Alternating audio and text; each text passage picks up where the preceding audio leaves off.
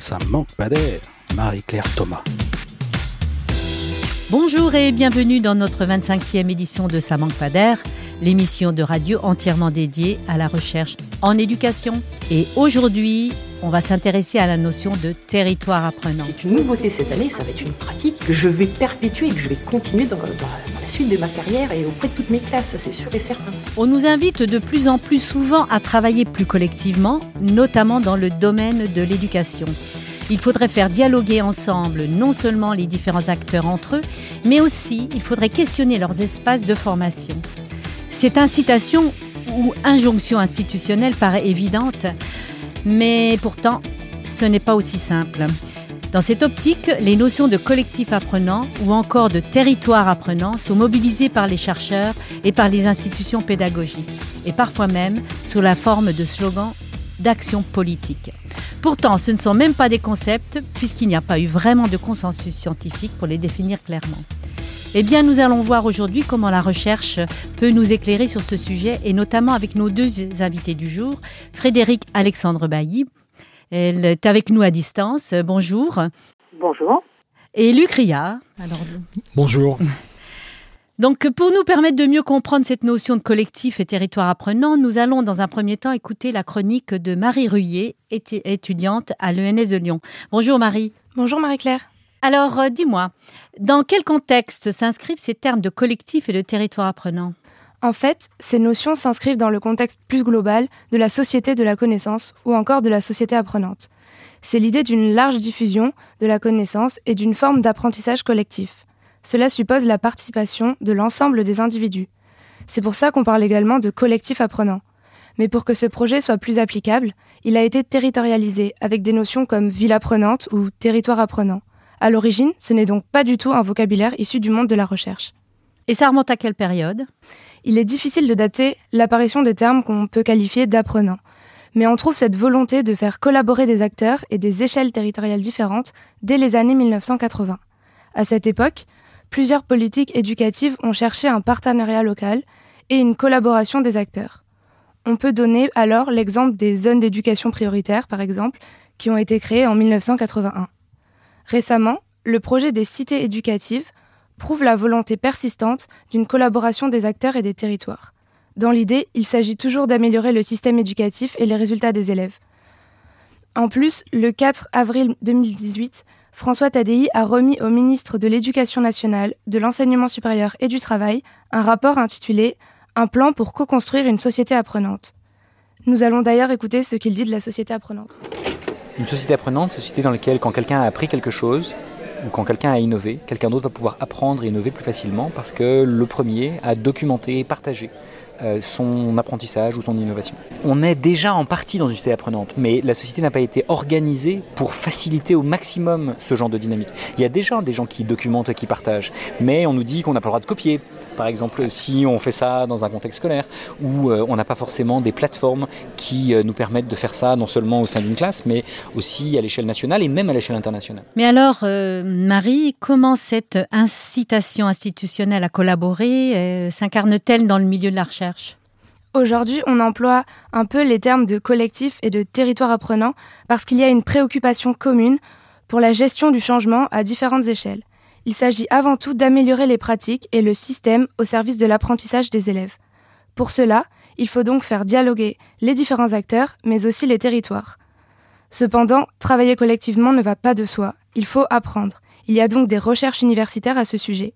En fait, ces recherches sont multiples parce qu'il existe, selon les disciplines, plusieurs manières d'appréhender les collectifs ou les territoires apprenants. Merci Marie. Eh bien, nous accueillons aujourd'hui donc euh, Frédéric Alexandre Bailly, donc euh, qui nous rejoint euh, mais à distance.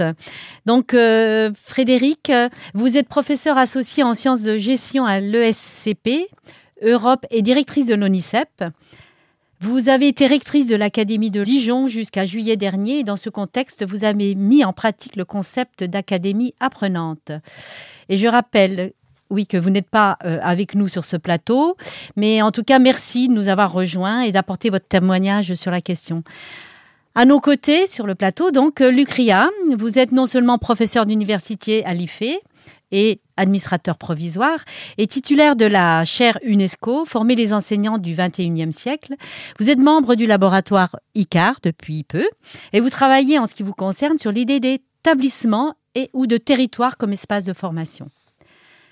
Eh bien, nous allons démarrer par une petite euh, réaction de votre part euh, sur euh, ce que nous a apporté François Tadei. Frédéric, je vous laisse commencer. Oui, François Tadei, il, apporte énormément sur, sur une, dynamique dans, notre pays et à l'international hein, autour de la société apprenante, puisqu'il en est à la planète apprenante. Lui, hein. Oui, c'est vrai. Et, et ce qui, euh, ce qui m'avait frappé en lisant son, son rapport, c'est que euh, il parlait de différentes échelles territoriales euh, apprenantes, mais jamais d'académie apprenante. comme si on passait directement d'un territoire géographique et d'un établissement à la, à la, à la France et, et, à la planète. Et donc, j'avais un peu saisi la, la balle au bon pour proposer une, une, une échelle intermédiaire et essayer de réfléchir euh, au pilotage euh, de, de l'éducation nationale sur, euh, sur un territoire intermédiaire qui reprenne ce qui se fait localement par des gens qui se voient physiquement et qui peuvent se rencontrer assez facilement. À une échelle un peu plus grande où les gens ne peuvent pas se voir forcément tous les jours, mais qui, qui, qui, représente quand même une, une taille à, à, à, mesure à mesure d'hommes et de et de, et de, et de politique un peu, euh, un peu maîtrisée.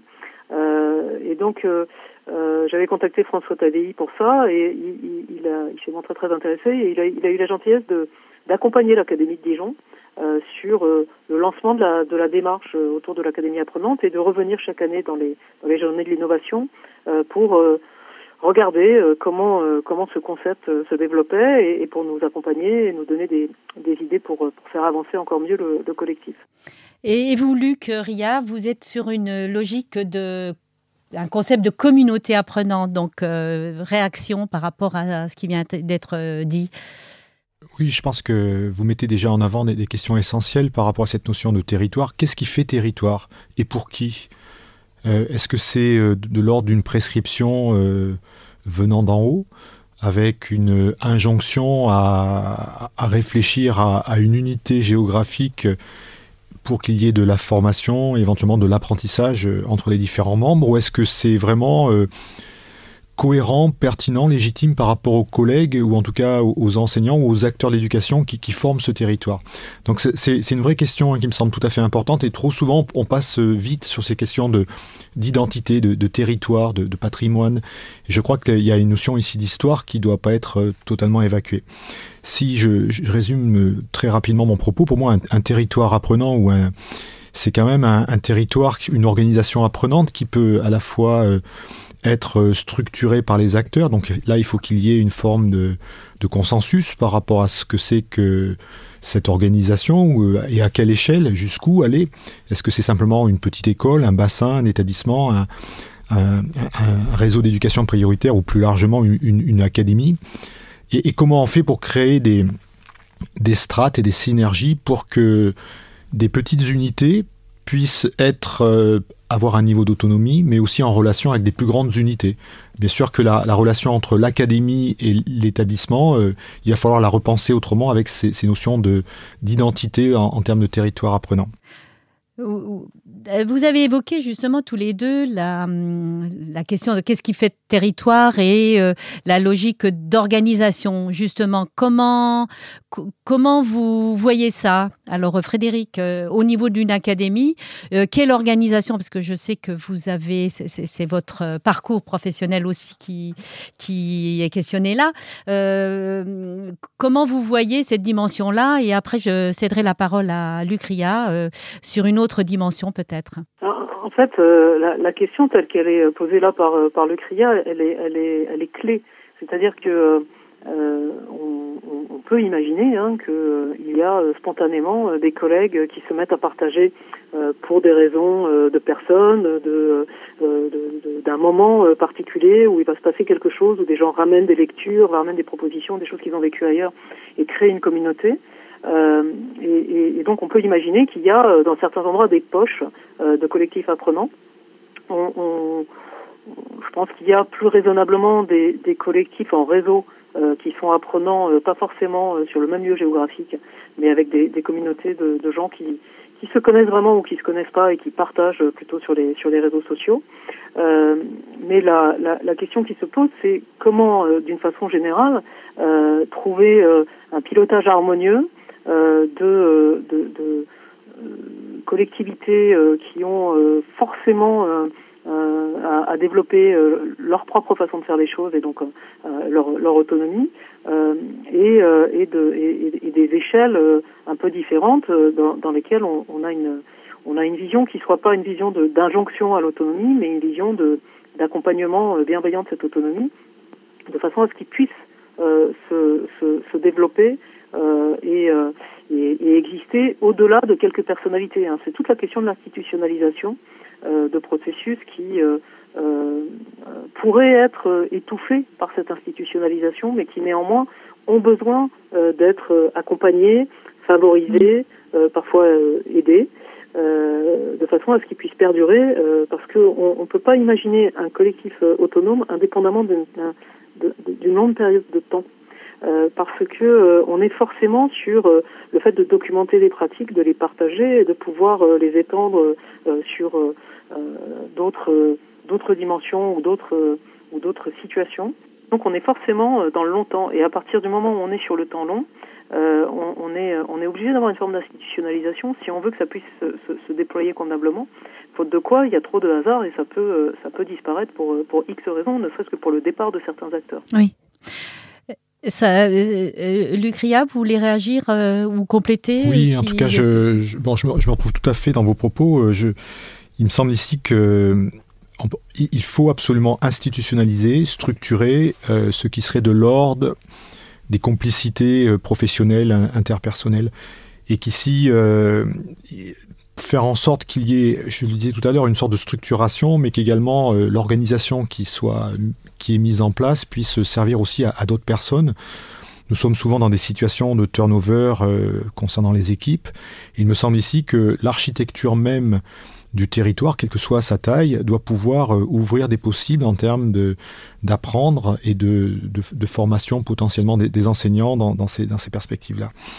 Vous insistez également sur la notion de, durée. Et là aussi, je crois que ce qui apparaît très nettement, et nous faisons actuellement une recherche avec euh, Clémence Jacques sur ces questions-là, pour essayer à la fois de comprendre euh, comment émergent des collectifs apprenants, et quelles sont les conditions favorables et les outils pour pouvoir pérenniser ces collectifs sur des durées longues puisque force est de reconnaître qu'il y a de la cyclicité, qu'il y a des moments forts par rapport à ces collectifs qui se prennent en main, qui euh, construisent des outils pour pouvoir euh, éventuellement euh, co-construire des, dispositifs de formation et d'accompagnement des collègues.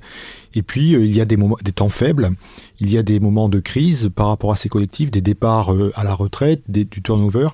Et là aussi, il me semble important de, construire une structure qui, permet qui, pourrait permettre à ces collectifs de, de se pérenniser, de se développer progressivement. Donc là, là, cette notion de durée est très importante. Je crois que il faudrait imaginer de, de suivre ces dispositifs sur plusieurs années hein, pour comprendre leur, vie et leur viabilité. Ben justement, là, vous pourriez nous donner quelques exemples de, de, de d'actions à mettre en place, d'organisations à mettre en place, euh, qui soient euh, à la fois euh, structurantes mais pas euh, bloquantes, comme on a pu le voir dans dans certaines euh, certains espaces, certaines certains établissements. Voilà, qu'est-ce que vous pourriez donner comme conseil à un chef d'établissement ou à, à un dazen ou à un, inspecteur pour mobiliser ces collectifs? Frédéric?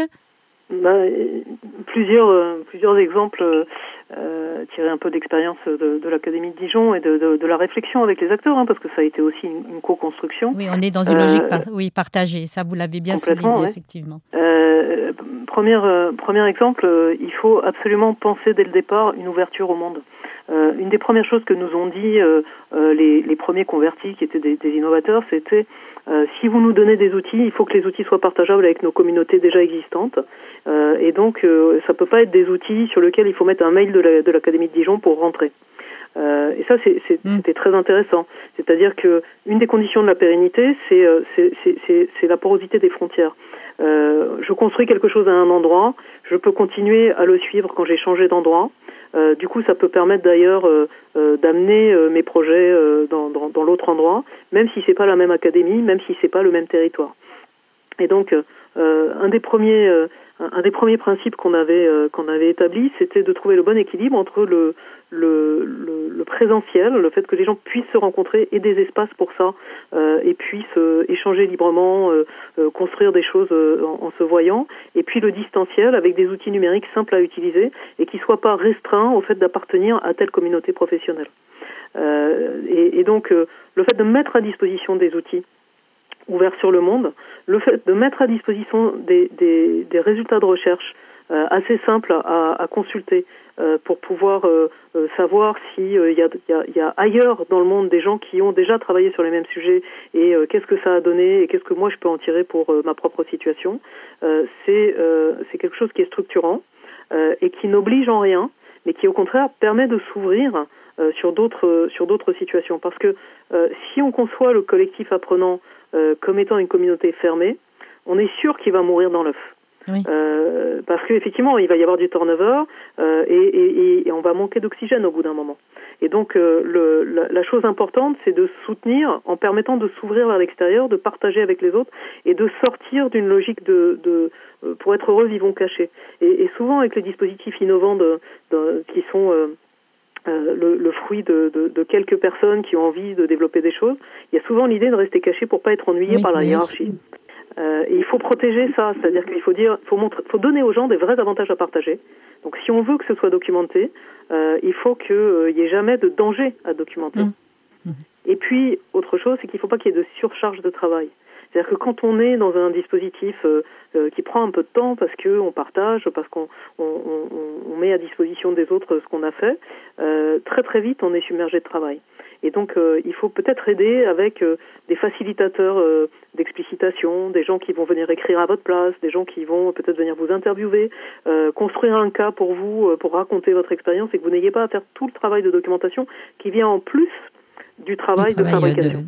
De... Lucria Quelques exemples Je compléterai volontiers, en tout cas, les, les propos de ma collègue et euh, je, vais le reprendre un tout petit peu autrement. Il me semble qu'il il nous faut définir d'abord un projet, c'est-à-dire que cette organisation apprenante, ce territoire apprenant, euh, quelle est sa, sa, finalité principale C'est de faire réussir tous les élèves, et qu'à partir de là, l'objectif, c'est de faire en sorte que les collègues, et pas simplement euh, les enseignants, mais l'équipe éducative, tous les acteurs qui vont contribuer à ce projet-là, puissent euh, avoir des temps euh, de réflexion, de pause réflexive sur le travail, pour améliorer euh, leur propre façon d'agir devant les élèves, et qu'ils puissent en tirer du bénéfice, mais aussi de la satisfaction pour leur propre travail. C'est quelque chose qui est quand même pas nouveau, mais qui me semble être important de rappeler. Se faire avoir gagné un épanouissement au travail, faire en sorte que les équipes aient envie de travailler ensemble, au service des élèves. Et là aussi, je trouve que dans ce métier euh, qui est très prescrit, avec, euh, on voit de, de, la souffrance au travail. Et donc, un des premiers objectifs pour moi, c'est d'arriver à définir une thématique. Oui, un objet je, commun mets, sur lequel oui, travailler ensemble. Commun, oui. Où, euh, parce que la formation des enseignants actuellement est très souvent plurielle, mmh. Sans que les enseignants voient la pertinence même des objets de formation sans s'y retrouver finalement par rapport au, au, sens même de leur activité face aux élèves.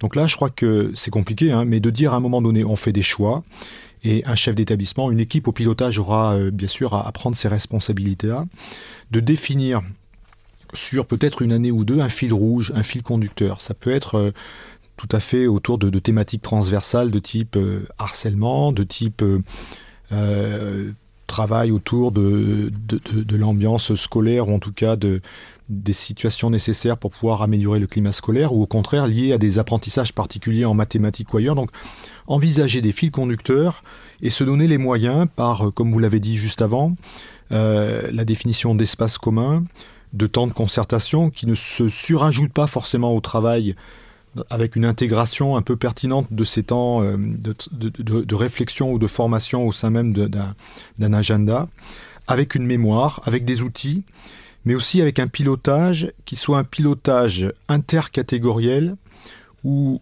il n'y aurait pas que les inspecteurs, je, fais un peu, je pense un peu à l'avenir, mais que les inspecteurs, les chefs d'établissement qui décideraient de la formation des enseignants, mais vraiment une cellule qui mettrait euh, en présence ces enseignants eux-mêmes par rapport à des, à des orientations de, de, de, formation. Il faut vraiment responsabiliser les enseignants et leur donner les moyens de décider avec leurs collègues, avec leurs pilotes, les objets même de formation et de transformation.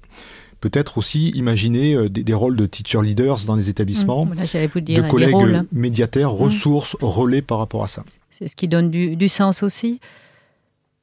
Euh, oui, il me semble, pour, euh, pour rebondir, hein, il me semble que euh, on, arrive très rapidement. Euh, alors là, on, j'entends derrière ce que vous dites l'annonce de ce qui va se passer autour de l'évaluation des établissements, mais euh, pour moi, on, on arrive très clairement sur la notion de ce que c'est qu'une communauté autonome.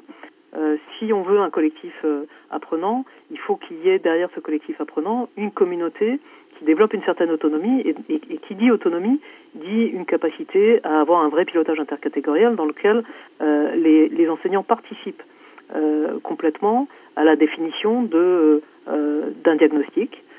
Qu'est-ce qui qu'est-ce qui c'est pas c'est pas au chef d'établissement d'établir le fil rouge, c'est à la communauté éducative de, de définir ce qui pose problème de façon plus saillante pour nos élèves et euh, qu'est-ce qu'on se propose de faire pour euh, avancer par rapport à ce problème qu'on a identifié ensemble?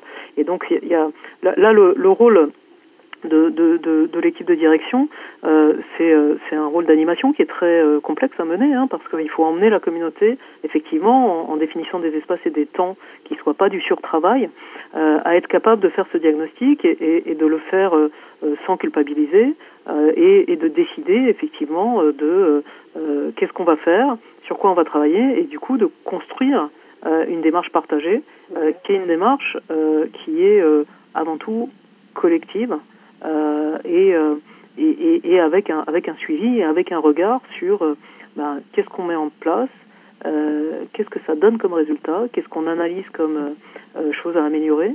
et donc on rentre dans une logique d'amélioration euh, de situations qu'on a identifiées et, de, et d'évaluation des actions correctives mmh. qu'on a, qu'on a mmh. montées. Et derrière, on est dans le rôle de la formation euh, par rapport aux besoins vraiment euh, qu'a la communauté, par rapport aux difficultés qu'elle a identifiées.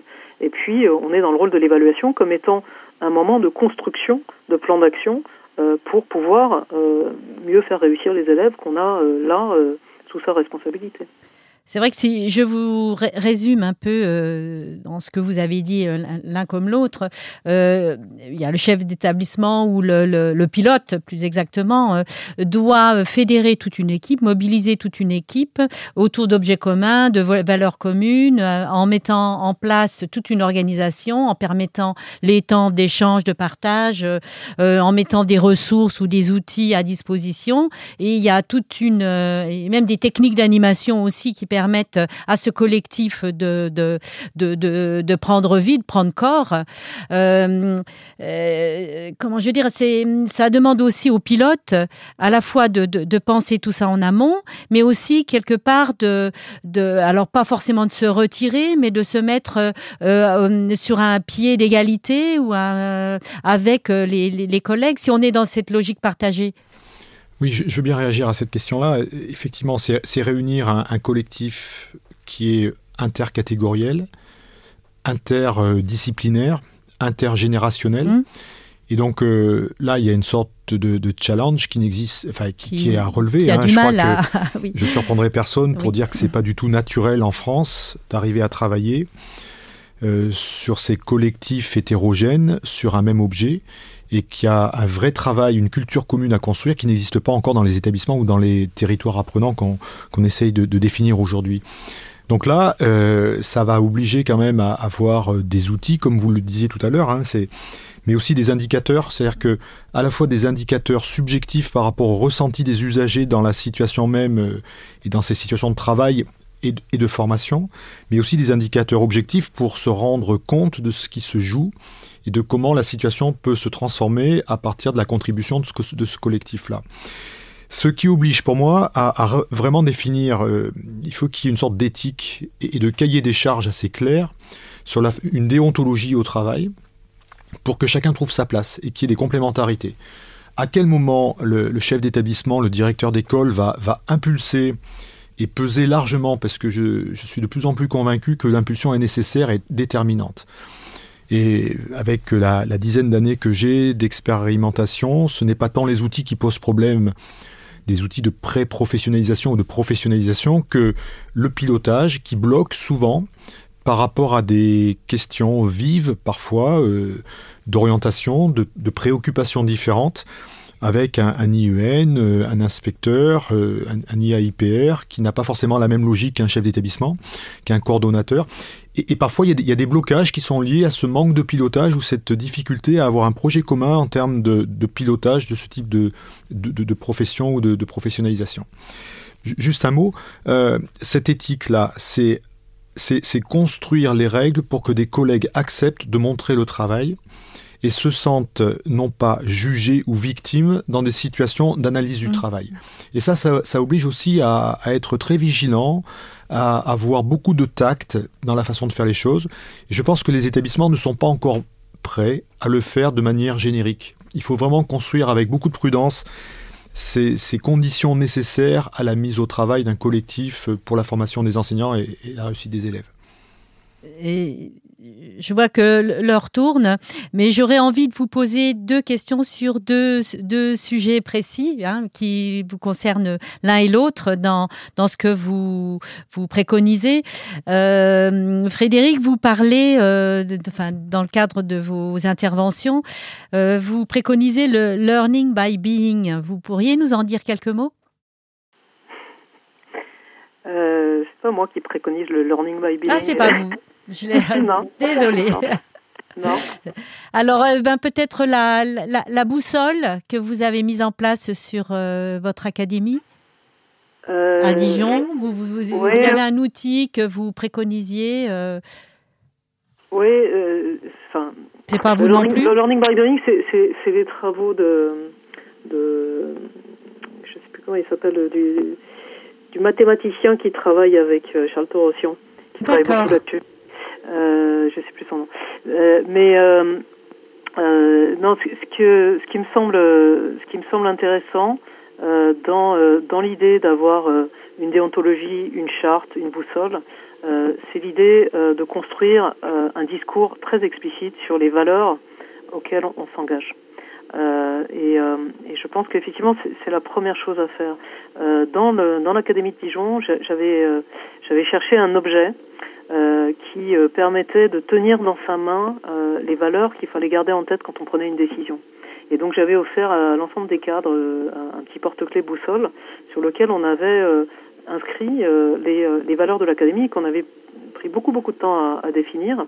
L'idée étant que quand on prend une décision, il faut se rappeler de tout, tous les éléments, oui. Il faut, il faut respecter l'ensemble des éléments, oui. donc le respect absolu pour les élèves, euh, l'objectif absolu de les amener vers euh, leurs excellences euh, et de, de, respecter l'équilibre entre l'autonomie et, et, le, et le, le soutien, de, de, de, pouvoir respecter aussi l'individualisation et l'égalité.